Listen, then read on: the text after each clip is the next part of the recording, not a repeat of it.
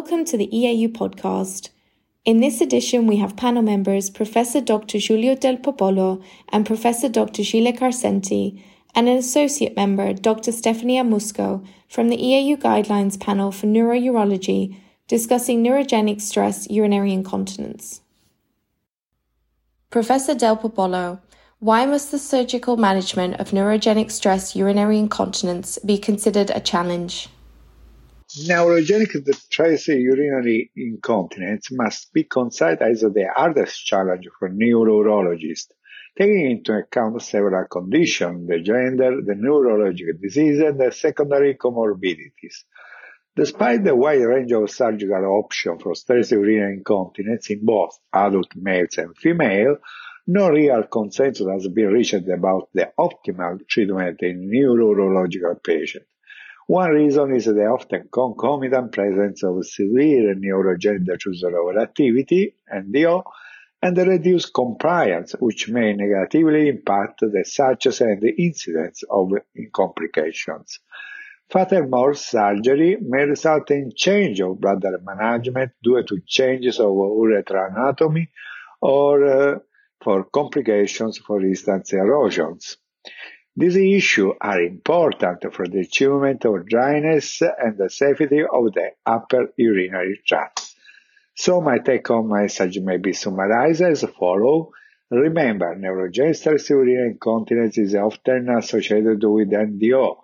Thus, most of the patient must be treated for neurogenic mixed incontinence. Treat NDO before or at least concomitantly because otherwise you have a high risk of failure and upper urinary tract damage after this kind of surgery. The majority of patients need intermittent catheterization, also the higher risk of urinary trauma and infections in neurological patients after any kind of implanted device, sling or artificial sphincter. It must be widely discussed with the patient. Do not tightly constrict the urethra to prevent erosion. Verify if patient is expert to easily perform self-catheterization. Dr. Musco, what is the importance of urodynamic in neurogenic stress urinary incontinence? Since neurogenic stress urinary incontinence frequently coexists with other storage or even voiding lower urinary tract dysfunctions, which may put the patient at risk of failure or complications, the indication for surgery must not be only clinical, but always urodynamically confirmed. Moreover, urodynamic evaluation before correction may help surgeons to better address the patients to one type of technique or even a combination of surgical procedures. As a matter of fact, in those patients with severe reduction of bladder compliance or detrusor overactivity are responsive to conservative treatment, according to literature, Bladder augmentation has been concomitantly offered mainly during artificial sphincter implant or pubovaginal sling, whereas some authors described the concomitant injection of intradetrusor botulinum toxin A during the positioning of synthetic female slings. Thus, the impact of urodynamics is not only fundamental in predicting the success of treatment to cure neurogenic stress urinary incontinence, but also to limit the risk of worsening of any urodynamic parameters which may consider it at risk for the upper urinary tract. Is there a place for bulking agents? And if so, in which patients? Urethral bulking is a minimal invasive and repeatable procedure that involves different types of material. For instance, bovine, collagen, dextranomer, microspheres, porcine dermal, silicone microballoons, which are cystoscopically injected around the walls of the urethra to narrow its internal lumen. Only two studies reported outcomes after urethral bulking agents, and mainly in spinal cord males. Despite a good safety, this procedure has showed a low rate of cure and temporary amelioration in only about one third of men. According to data, bulking agents may be reserved to male patients suffering from mild neurogenic stress urinary incontinence as first line treatment or in those unwilling to undergo more invasive procedure. Should we use an autologous sling or synthetic midurethral tape for treating female neurogenic stress urinary incontinence?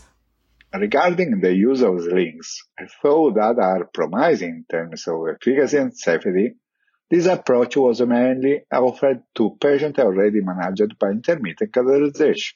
Furthermore, consider the implication of the type of neurogenic low urinary tract dysfunction, mixed incontinence with NDO and or low compliance.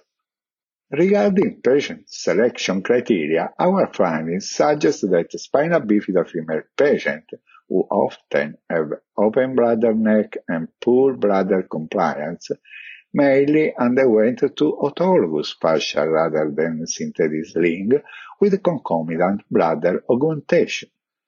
Despite many different types of slings for neurological and non-neurological male and female have been proposed in the last 10 years, but we have still put data.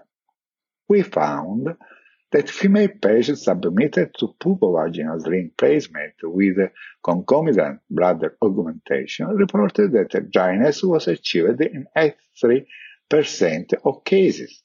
On the other hand, 82 humans out of 94 female patients submitted to a synthetic mid-urethral sling for neurogenic stress urinary incontinence reported a significant improvement in 8 7% of cases. So it's still unclear which approach, transobturator versus retropubic material and tape positioning, should be recommended to reduce complications or the need of IC after surgery.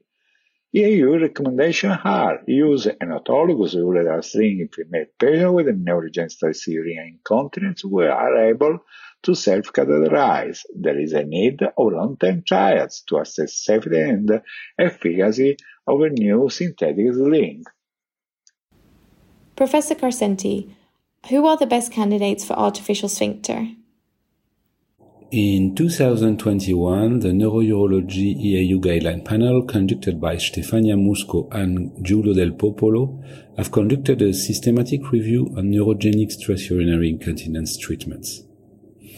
The artificial urinary sphincter was found to be the most frequently reported treatment in both adult men and women. Indeed, we found 400 patients implanted with an AUS over the 852 patients identified in the 13 studies out of the 32 found in this review. In patients having had uh, a AUS, the neurogenic, or, the neurogenic lower urinary tract dysfunction was mainly related to spinal cord injury, majority of lower motor, motor neuron lesion, or to spina bifida. The rate of previous stress urinary incontinence surgery ranged for 33 to 54 percent of patients giving eventually the picture of a highly complicated stress urinary incontinence population. AUS was placed at the bladder neck in women and more frequently at the bladder neck than at the bulbar urethra in male. One retrospective comparative study suggested that in male patients performing intermittent self-catheterization, bladder neck placement of artificial urinary sphincter reduced the risk of urethral erosion. Laparoscopic and lately robotically assisted artificial urinary sphincter placement was described to be feasible for bladder neck implantations in both genders. Expected advantages of minimally invasive AUS implantation, namely abdominal wall preservation and reduce infection or erosion rate, still need to be demonstrated. Also, evaluation criteria were highly heterogeneous. Cured or improved patient rate were high, with a median follow-up of 9 years, ranging from 7 months to 11 years. Success rate, including cured and improved patient, range from 44% to 100% if we consider each study separately, and reached 75% if we pooled all the patient identified. No difference between gender was identified. 32% of implanted patients had a concomitant bladder augmentation to cure neurogenic detrusor overactivity, and 8% had a new onset of NDO after the artificial urinary sphincter implantation with a subsequent bladder augmentation. The rate of surgical revision was high, as high as 50%, mainly due to mechanical failures known to be reversible after revision. In three studies over 13, giving the worst results in terms of erosion, 33 men and 90 women, counting respectively for 19 and 41%, had an explantation because of bladder, urethra, or vagina erosion due to the AUS. If we report the total number of erosion leading to explantation to all patients identified in this review, the erosion rate dropped to 13%. In conclusion, AUS implantation seems to be an efficient option in the most complex cases of neurogenic stress urinary incontinence, mainly in spinal cord injury patients and spina bifida patients. This technique bears a high rate of surgical revision for mechanical failure over 5 to 10 years. Therefore, patients must be carefully selected and informed of advantage and risk of this procedure. Thank you for joining Professor Dr. Popolo, Professor Dr. Karsenty, and Dr. Musco for this episode of EAU podcast on neurogenic stress urinary incontinence. For further information on the EAU guidelines on neurourology, please visit our website www.uroweb.org forward slash guidelines.